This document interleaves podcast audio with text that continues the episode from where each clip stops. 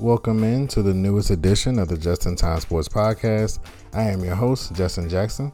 And this week's episode, we'll be talking about the NBA and what's going down there. We'll be talking about the NFL and what's happening during the offseason. We will touch on the NHL playoffs as they ramp towards the Stanley Cup finals, and we'll have our best for last. Now, as always, don't forget to like, rate, and subscribe to the podcast on iTunes and Spotify. And don't forget to follow the social media handle at JTime Sports. I repeat, at JTime Sports for all your breaking news and coverage. I hope you guys sit back and get ready to learn something.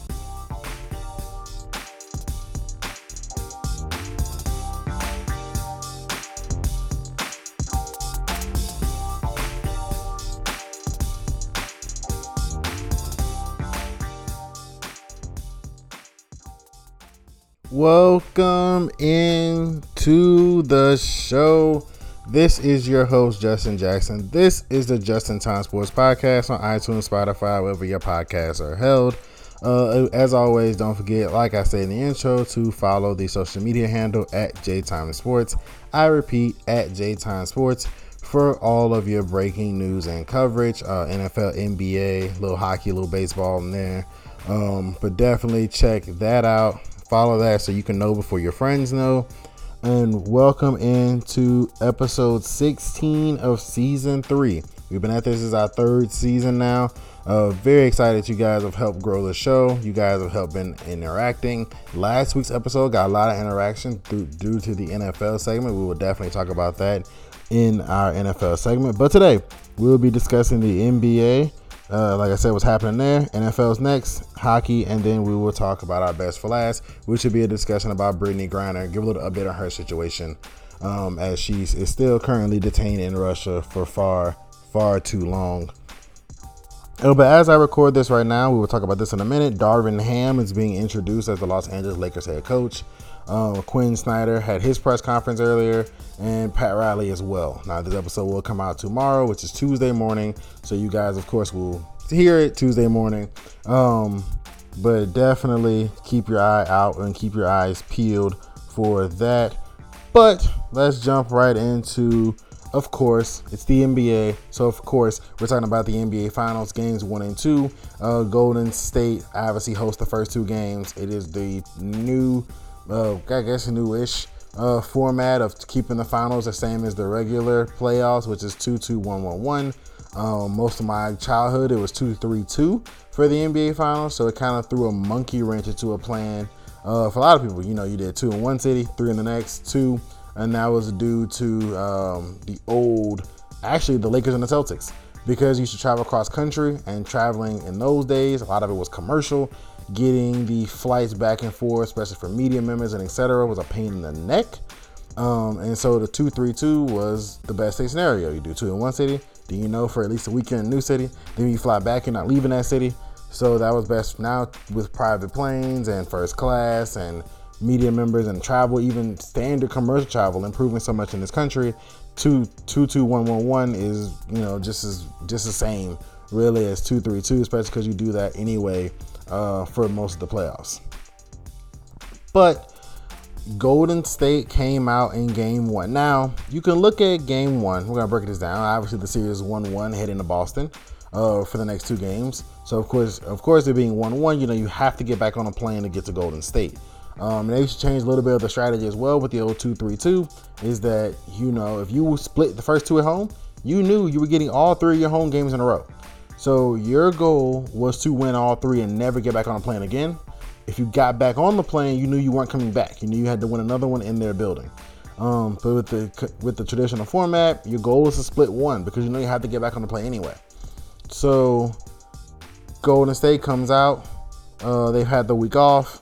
Boston just finished playing a hard fought series against Miami. They did have three days off, I believe, but a hard fought series against Miami.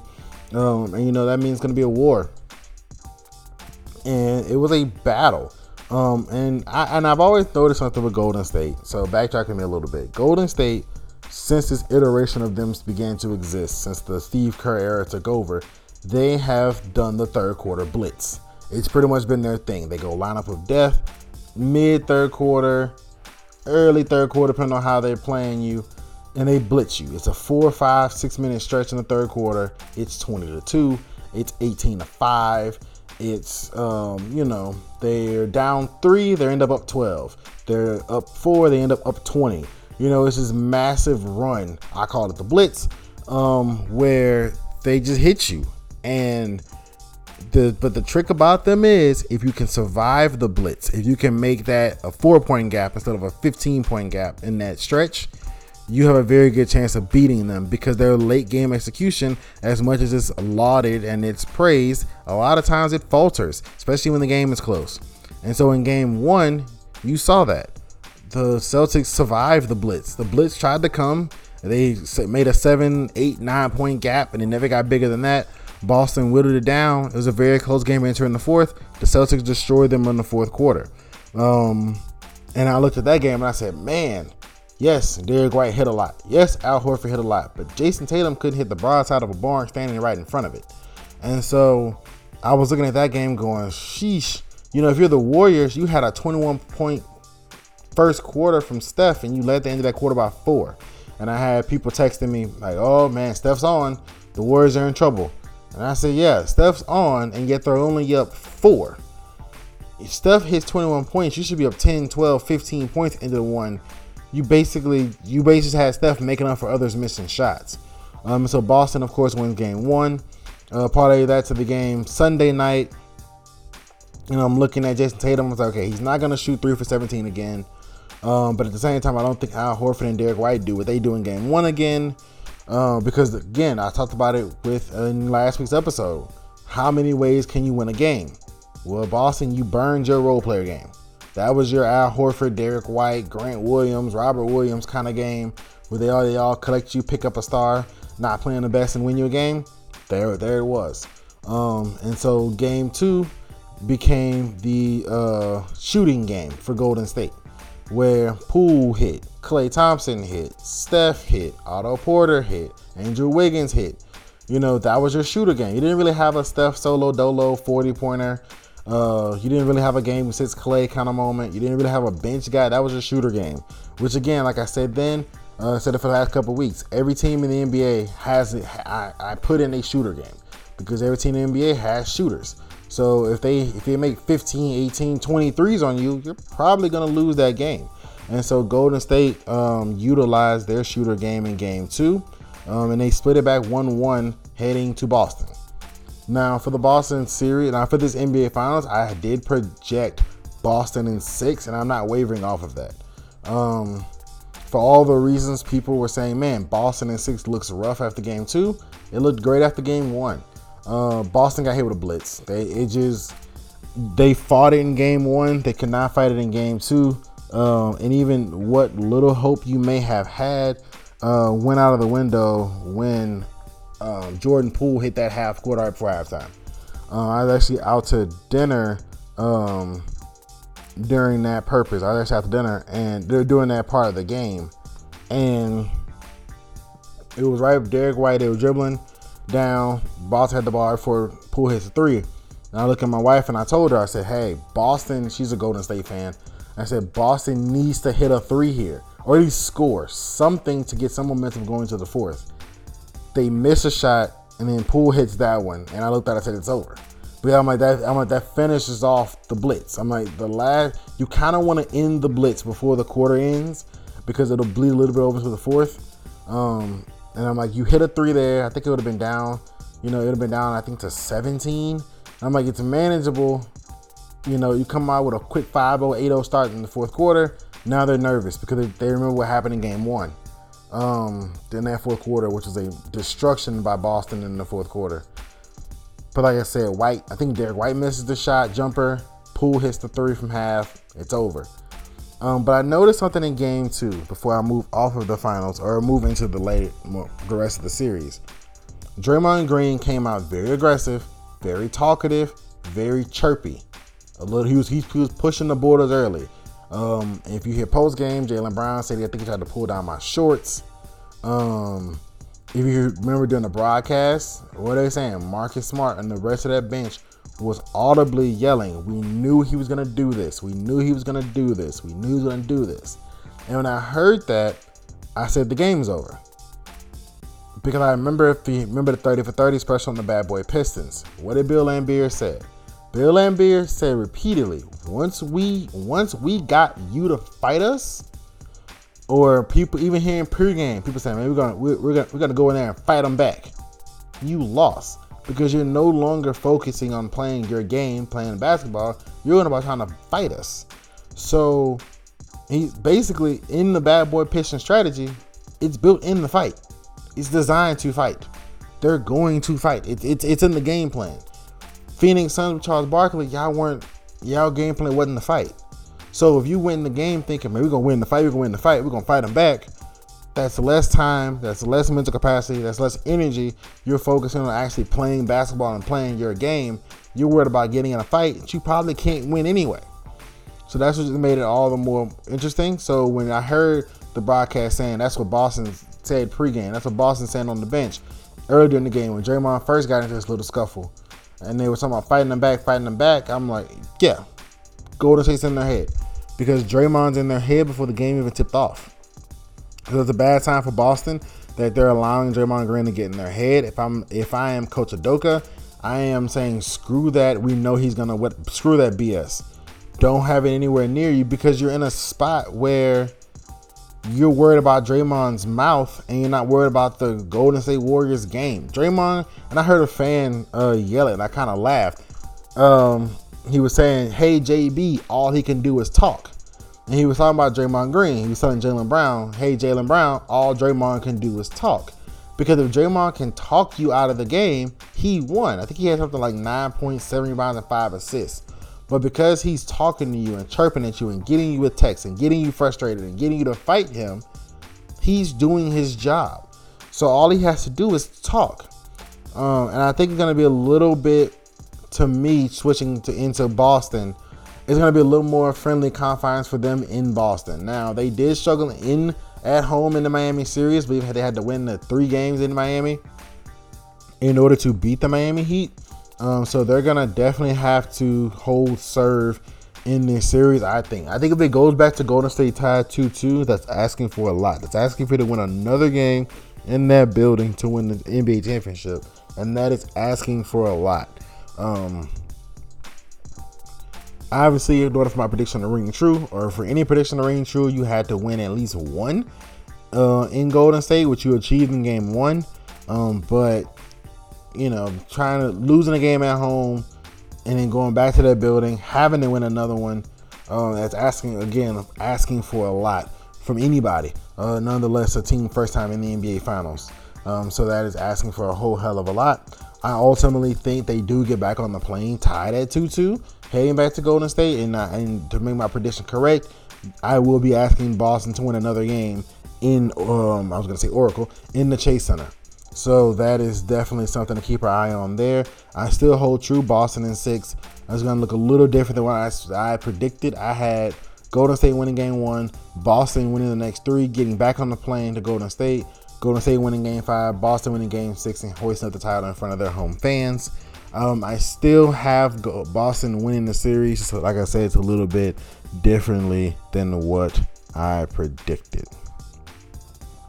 Now, moving on to some NBA news and personnel situations. Zach LaVine, sorry, Chicago Bull fans, will not be a Bull next year.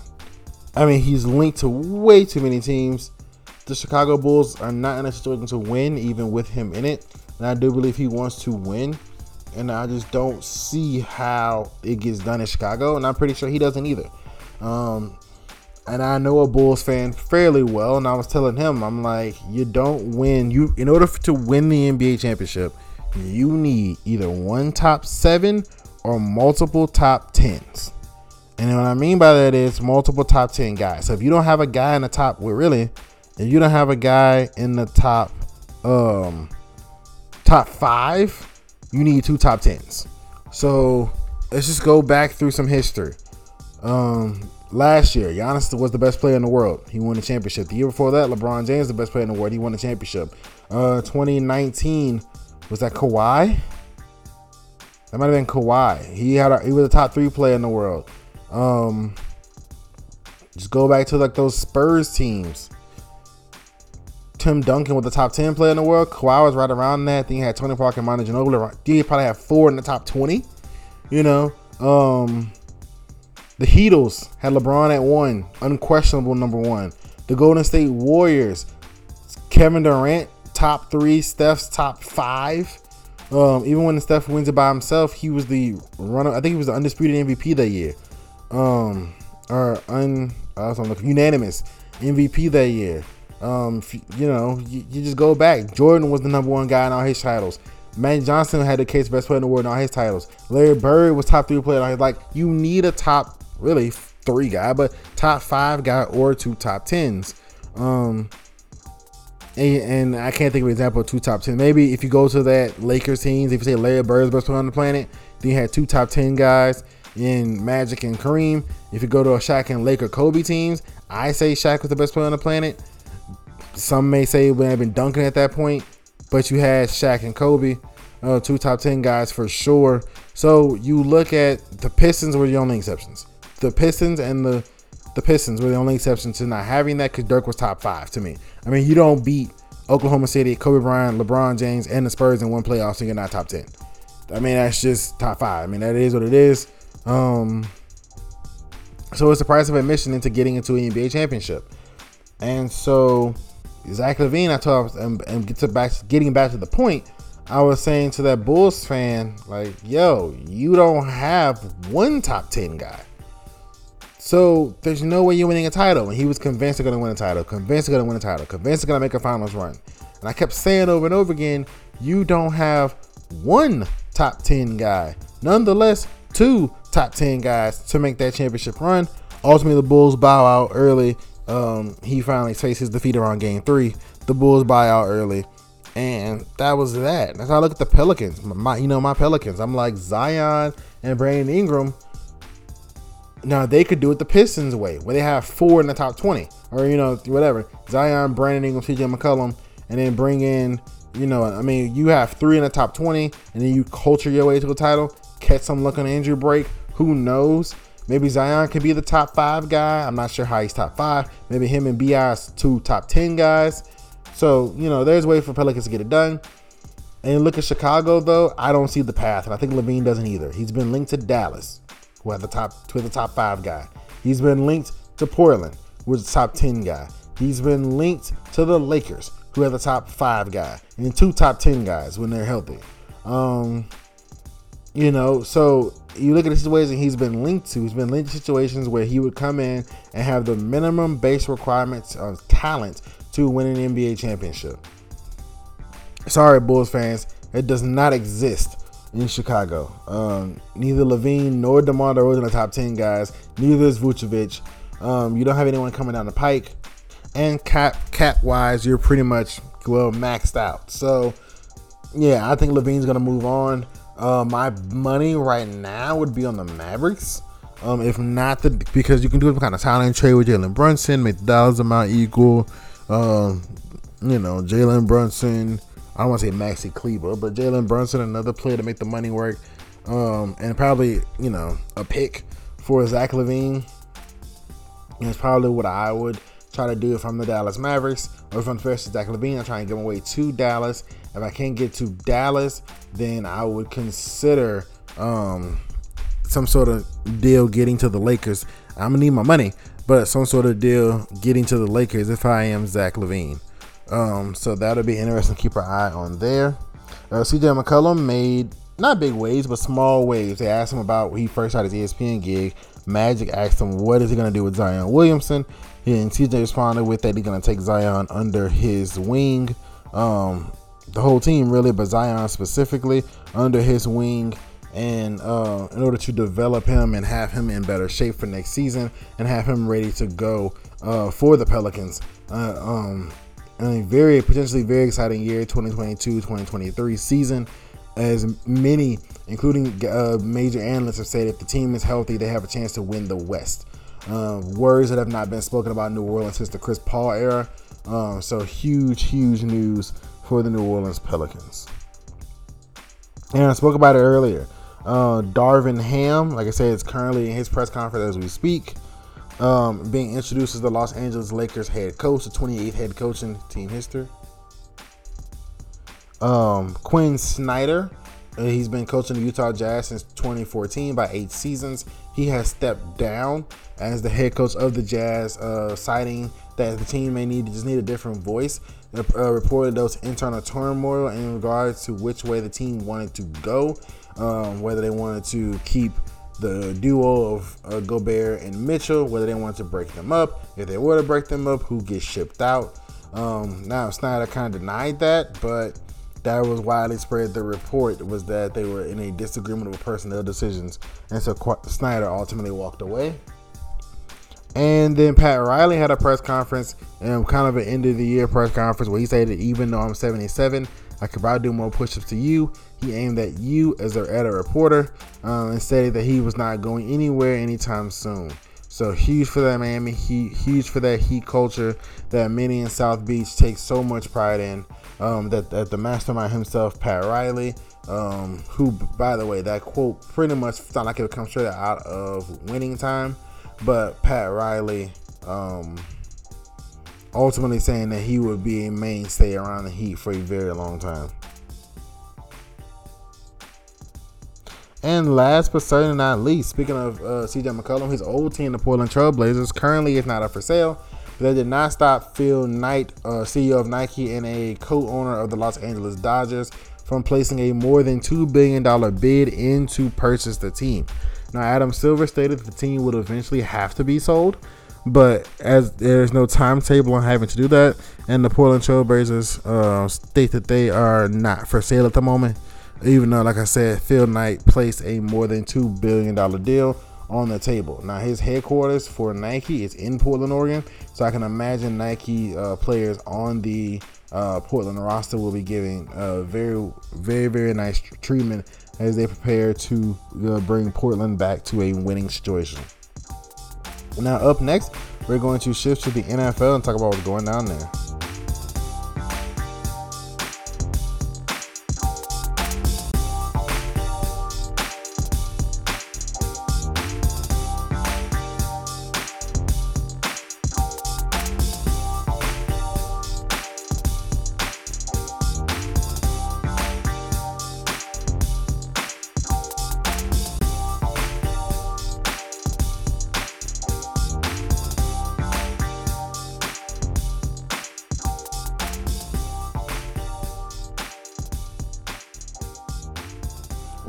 Welcome back into the show.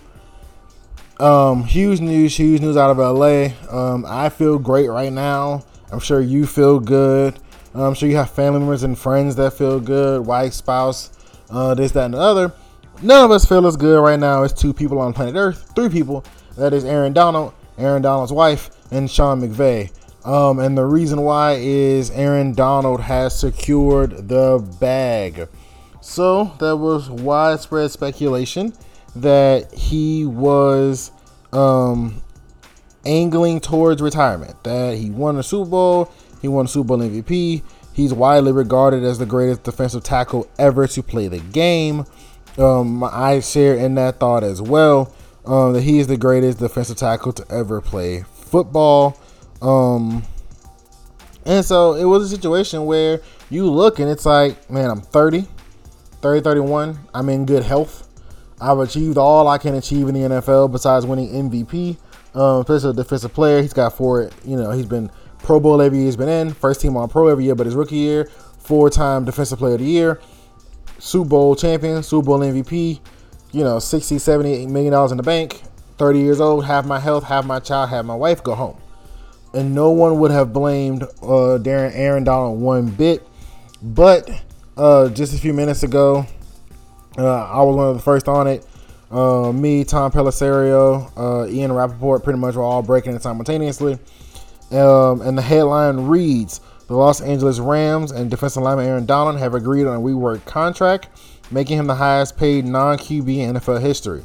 The deal includes Aaron Donald making $95 million by 2025 uh, making him the first non QB to ever average over $30 million in salary.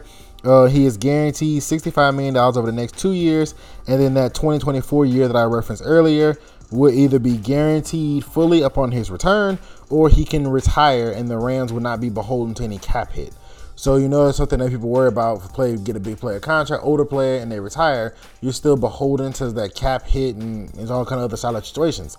But in this one, it's like Aaron Donald will be opting back in. So either he doesn't count at all against your cap and you lose Aaron Donald, unfortunately, after his age 32 season, or he opts in for his age 33 season, pretty much making that his swan song, and you get him for one more year, guaranteed money, at about $30 million.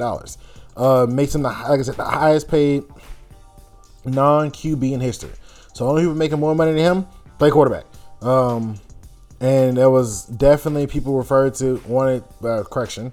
We got a little mush mouth there. People were saying it was widely reported. I heard it a lot that if he came back, he wanted to be the highest paid defensive player ever. And the top of the market was $28 million. So in his first two years, he'll be at 32 and a half. If he decides to opt into that third year, he'll make 30. Regardless, he will have the highest annual salary of an NFL player, of an NFL defensive player in history. He eclipses Davante Adams and uh, DeAndre Hopkins receiver money. Um, absolutely massive deal um, for Aaron Donald. Like I said, and and, and Odell Beckham uh, tweeted out his appreciation of the deal. A lot of guys are saying, "Welcome back, AD."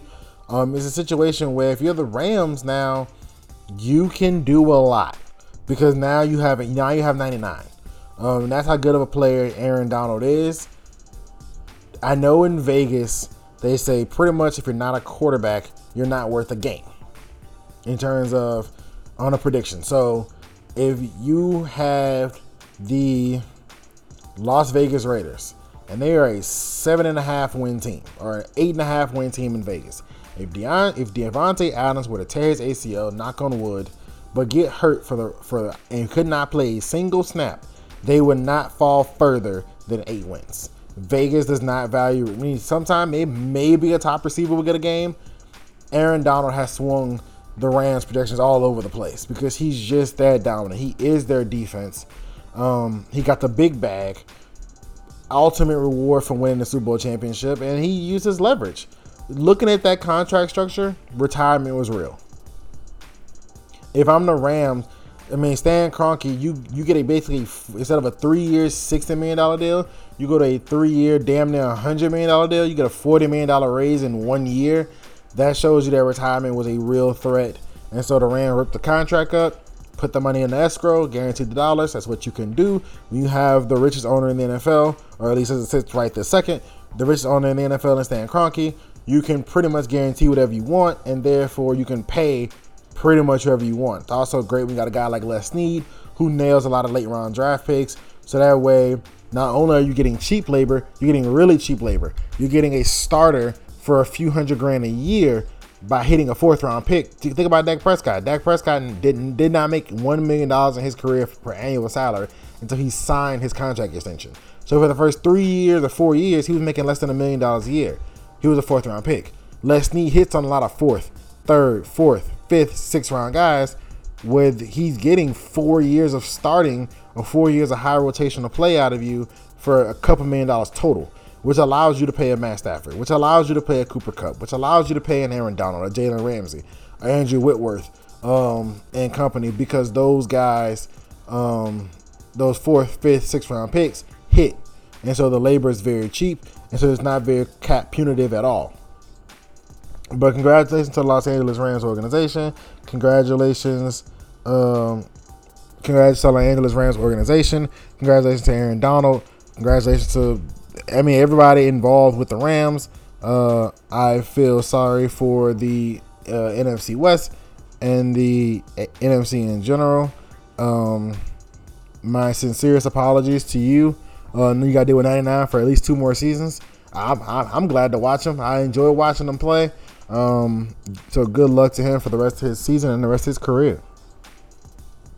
But shifting to the topic that was gonna be the A block in this B block, uh, which was uh, Deshaun Watson. So as you guys know, about a week ago, he was at 22 pending cases of sexual assault uh, from different massage therapists around the country. That number has now grown to 24. Um, it looks worse and worse on the Cleveland Browns organization the more that comes out. Um, several reports have come out now. Buzbee, I believe, is the name of the lawyer representing the women. Um, he was quoted as saying that Deshaun Watson offered a 100 grand apiece to each of the women to basically make the thing go away. But there was a very, very strict NDA um, that a few of the clients raised concern about. Pretty much, once you accept this check, that's it. Don't talk about me. Don't talk about the case. As far as the public media and you are concerned, it's over and done with. And a few, a couple of the clients, a couple of the women were not comfortable with that NDA. Buzbee said he didn't love it. He was going to follow the, uh, was going to follow his clients wanted. But a few of the women raised concern with how strict some of the language was, and therefore, um, universally declined the settlements. And so they're going to advance further in the civil court. Now, as you guys do know about the situation, when it did go to criminal court, um, none of the cases even got to a trial. Um, he was not indicted on any charges. None of the cases got to trial. They were thrown out pretty quickly.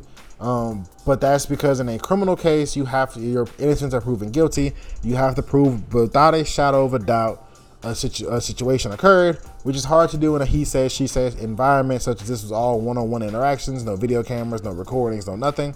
Uh, this is all one on one interaction. It's very hard to prove without a shadow of a doubt, you know, this could happen. In a silver in a silver suit, the burden of proof is much much lower.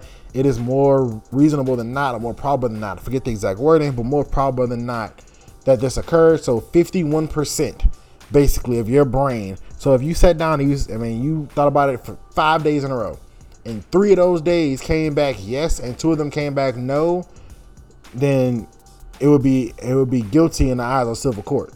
Um, and so these 24 women are gonna keep pursuing their case in civil court. Usually a lot of time when he said she said occurs that's where it goes. Again it's nearly impossible to prove without a shadow of a doubt in the criminal court. So it goes to civil court. Um, and like i said the media is kind of getting on the browns a little bit. Now in the in the browns defense no one knew about woman 23 24 uh, but they were getting bashed already for not really doing due diligence on the first 22 women. I believe as far as the browns were concerned it's from outside looking in they were looking at a situation where hey as long as he's cleared, as long as he's not going to jail, he can play football, which is very much true. Um, but it's reflected in the base salary. I read somewhere where the base salary for this year is one dollar. That's because of the suspension rules. It's a way to help out both sides. Um, all that guarantee money is in year two through five of that massive five-year, uh, $230 million fully guaranteed deal. It's pushed back um, for years two through five, where in theory he would not be in, on the hook for this situation. So that is something that we're gonna have to keep an eye on there. Um, but Deshaun Watson um, cases have risen to 24 active cases at this time. Uh, Jimmy Garoppolo, little camp news. Jimmy Garoppolo was excused by the team from organized OTAs. Uh, he recovers from shoulder from shoulder surgery, um, Eh, which is huge in terms of it feels very Scottie Pippen, Michael Thomas-ish, where if you guys watched the last dance, Scottie Pippen on purpose decided to not have his surgery till right before the season. He was upset about his contract. So instead of getting his surgery early in the early as possible, getting back, only missing a couple weeks out the season, he waits to have his surgery right before the season, misses a few months of the year, puts a lot of stress on Michael Jordan, etc. Um, and it kind of created a rift between Scottie and the organization, kind of a permanent one. Shifting to Michael Thomas, there was widespread reports him and Sean Payton were not seeing eye to eye. He had an ankle problem. He's had to get surgery again right before the season instead of right after the offseason concluded. Ends up missing the entire season. Sean Payton walks away. Michael Thomas gets ankle cleaned up earlier. And now he's back on the field. Now you look at a Jimmy G. Remember, I read a report that um, the 49ers didn't even know about the surgery until after it happened, which feels again kind of that thing like I'm cut off my nose, fight my face. He was gonna be down on off season trying to get traded, but in essence, he's gonna limit his trade value and almost kind of pick where he lands because he kind of because people have to be convinced his shoulder's fine. Now it is his non-throwing shoulder that the surgery was on, so that helps a ton. But both sides is best for him to probably stay away from camp right now. A, he can't help you because he can't. I mean, he's not clear medically. B, a, a, a Jimmy G watching over the shoulder of Trey Lance. If he misses a throw, whatever, the media's gonna go. Well, what? Well, what if Jimmy would have made that throw, or things like that. So it's just best for both sides to keep him away from camp at this time. Um, speaking of camp, Ezekiel Elliott uh, discussed the fact that he's probably the healthiest he's been in a very, very long time. Uh, he said it took him a few weeks to get to her back to 100% healthy, but as of right now, he is 100% healthy. Now, will we see a bounce back of rookie year, even second year Zeke? I'm not sure. Uh, if you uh, people like to blame Zeke for that, but if you also look, that all world, all pro offensive line also aged out pretty quickly. Tyron Smith, if he gives you 11 games a year, count your lucky stars. Um, Zack Martin is starting to get beat up a little bit. Uh, their center, Travis Frederick, retired. La'el Collins is now in Cincinnati. Um, so that a lot of the first round pick infrastructure that offensive line that protect uh, that protected Dak his first few years and created those massive holes for Zeke is no longer nearly what they used to be. Uh, Zack Martin being the closest facsimile to that, he's probably 85%, 90% of what he used to be. Um, so that is the situation in Dallas, but Zeke has said he's a 100% healthy. And on the contract tip, Kyler Murray um, is did report to voluntary OTAs, which is a good sign in terms of contract negotiations. Now, as far as I know, there has been no finalized deal. There's been no real deal on the table, but negotiations have to be progressing if Kyler Murray was willing to come to voluntary OTAs. Lastly, the retirement home in the NFL grew a little bit as it added three longtime players.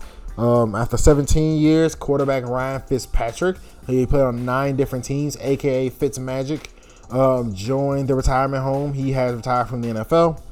After 13 seasons, Alex Mack uh, played center in the NFL, mainly with the Browns and the Falcons, if memory serves me correctly. He has uh, decided to retire as well. And following 16 seasons, um, Frank Gore, after ama- after amassing 16,000 yards and 81 touchdowns, uh, has decided to sign a one-day contract with the San Francisco 49ers and retire as well. Um, he will also be inducted into the San Francisco 49ers Ring of Honor and is expected in the next five to seven years to join to get his bust uh, in Canton, Ohio. But up next, we're going to shift to the National Hockey League and quickly tap on what's going on as they roar towards the Stanley Cup.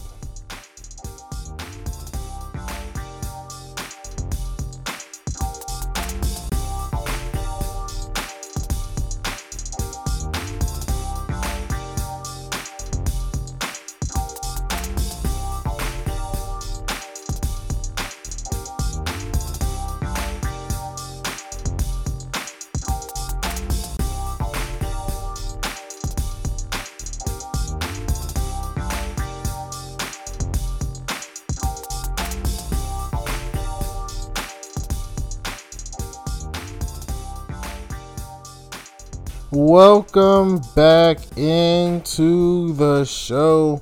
And now we're going to talk about hockey. I know we don't discuss the NHL often on this show, but it is very pertinent at this time. As, like I said in the last outro, the NHL is roaring towards the Stanley Cup. Now, for you guys that aren't really into hockey, uh, the Stanley Cup is their uh, Lombardi trophy for the NFL or the Larry O'Brien Trophy for the NBA, it is obviously their finals. Um, so it is huge. Obviously, in the National Hockey League, this is the only league. Well, correction, they join the. They're like the NBA and the MLB. So really, the NFL is just lacking out. I think about it. Uh, they're also a multi-country league. So of course, the NBA is represented in Canada by the Toronto Raptors. The MLB is represented in, in, uh, in Toronto as well by the Blue Jays. The NHL has several teams in Canada um, Edmonton, Vancouver, um, just to name a couple of teams that are um, that are in Canada. It's a multicultural league. Obviously, you get players of all over the world playing in the NHL. It is huge. For contractually, their guys' salaries look a lot like NFL salaries. So don't think NFL like Aaron Donald just got. Think NFL like your second best receiver, the deal he would get. kind of a five year, $50 million kind of contract. That's what a lot of the NHL contracts look like. Um, they get paid like football players did 10 years ago, is the best way I can describe it. Um, like the average football player got paid 10 years ago, pretty much how a lot of the NFL, con- NHL contracts look like. But the uh, Colorado Avalanche have a 3 0 lead on the Oilers. Um, so on the Edmonton Oilers, so the team that's played by Edmonton, the Canadian team. So obviously the best of seven. Winner goes on to the Stanley Cup final. Um, I mean, Colorado's got a 3-0 lead. That's pretty much that. Um, teams have come back from 3-0 in hockey. It is not like the NBA where um, no team has ever come back from 3-0 lead. Teams have come back from 3-0 in hockey. I just don't think Edmonton can do it. They have a future young stud. Uh, they have an absolute monster on their team. Um, and Connor McDavid, I just don't think that they have enough. It's hard to spot a team two games and come back. But to spot a team three, that is pretty much the end of that. Um, so kudos to the uh, Colorado Avalanche. I'm going to call it ahead of time on advancing to the Stanley Cup Finals. And in the East, or in the other conference, I'm to say it's the East. In the East, um, the New York Rangers have a 2 1 lead on the Tampa Bay Lightning. Now, Tampa Bay Lightning are fresh off a uh, Stanley Cup championship themselves, Stanley Cup title themselves. They won it the same year Tom Brady won the Super Bowl for the Tampa Bay Buccaneers. Kind of was making Tampa title town, um, but the New York Rangers hold a 2 1 lead over them. Uh, kind of interested in kind of seeing the Rangers win. Um, my wife recently visited Detroit and kind of became a quasi Rangers fan while she was up there because they played a couple of their home games while she was out there, a couple of their home second round games while she was up there. Um, and so I kind of want to see the Rangers win, um, kind of because she's a kind of a quasi fan. So I guess that's my um, team that I'm rooting for would be the New York Rangers um, to win the Stanley Cup. Obviously, we will check back in on hockey, even if it ends up being like a best for last or kind of an off segment. We would definitely check back in on the NHL uh, at a later date. Uh, definitely, we'll do that next week as they should be mid Stanley Cup final. But up next, we're going to talk. Uh, we're going to go to best for last, rather, and we're going to discuss a little bit what's going down with Brittney Griner situation and some of the things that have been done to help her.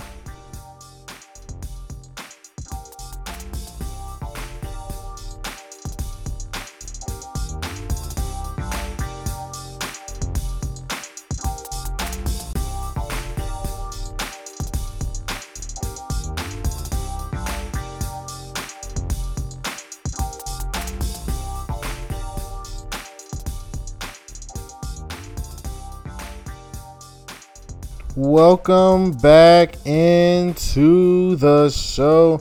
And now we're going to discuss WNBA uh, star, future ba- Naismith Basketball Hall of Famer, um, international star Brittney Griner, and her continued illegal detainment in Russia. So, as you guys know, backstory she was detained in Russia uh, over 100 days ago uh, for carrying vape pens that allegedly had uh, marijuana like substances in them.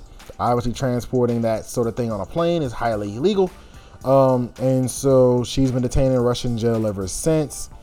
Uh, the U.S. government reviewed her case uh, about a month ago, a little a couple months ago, and said that uh, now she has been illegally detained, which means they could not find the imperial, imperial ev- empirical evidence to prove she was in fact did the crime they said she did. Um, and of course, it kind of started as a groundswell in the WNBA. Then it became a groundswell around women's sports. Then certain in the NBA kind of picked up on it. Now it's come a groundswell around all national sports that she needs to come home. Um, I think Boston, I can't remember correctly, but Boston, I believe, wore shirts with "We Are BG." Has become the popular, uh, has become the slogan around the campaign. Change.org has had a master, masterful uh, petition. Uh, she's like I said, she's been classified as illegally detained. So the hostage negotiation group has now joined in for the U.S. government in terms of trying to get her back. Now there was some positive developments, if you can call it that, in her case. Uh, one of the things we found out was that she is she is allowed to communicate via email, and she is allowed to communicate um, to via email, and she's allowed and something else she's allowed to do. Um, so she is she does have some communication with the outside world. She knows kind of what's going on. Um, now it's not a direct. She has a computer, opens up an email link, emails run back and forth. Um, her emails get sent to an account. They get printed out. I'm sure some of them get thrown away, but they get printed out, redacted. I'm sure whatever. She gets them. Then she physically writes her responses back on pen and paper, which then, which then that account sends back. Um, so it's not a direct link at all, but it's a lot better than you know what originally we thought. She had no communication to the outside world. Um, she was just stranded in her jail cell. Only time she came out was to go through court proceedings. Um, but yeah, it's been well over 100 days. Brittney Griner needs to come home. Um, it's, it's very interesting to see how this will be handled in terms of, you know, her value to the Russian government may be higher than it's to the U.S. government in terms of she's a much bigger star in Russia than she is in America. So it's very interesting to see this kind of back and forth negotiation through negotiators kind of thing that the U.S. government and the Russian government are going through in regards to Brittney Griner. Uh, we're gonna keep her in our thoughts. Um, and more more of the stuff develop. Of course, I'll keep you guys updated. Uh, change.org, I said, had a petition. Go sign it. I've signed it. Um, a lot of other people have signed it. I forgot the exact number. Hundreds of thousands of people have signed it. Uh, bringing her home. Like I said, the NBA is the now on a full We Are BG campaign. The WNBA has already been doing that. Um, so definitely keep your keep you guys' eyes open for that. But that is all we have for today. I hope you guys enjoyed this show. Um, you know, my prediction for Game Three of the NBA Finals, I have the Boston Celtics winning it. Um, what if my prediction is six to come true? They better win that one. Um, so I have the Boston Celtics winning Game Three and Game Four. Um, in order to take a 3 1 lead heading back to Golden State. Um, but again, that is all we have for today. Like, rate, and subscribe to the Just in Time Sports Podcast on iTunes and Spotify. Follow the social media handle at JTime Sports. And as always, this is your host, Justin Jackson, signing out.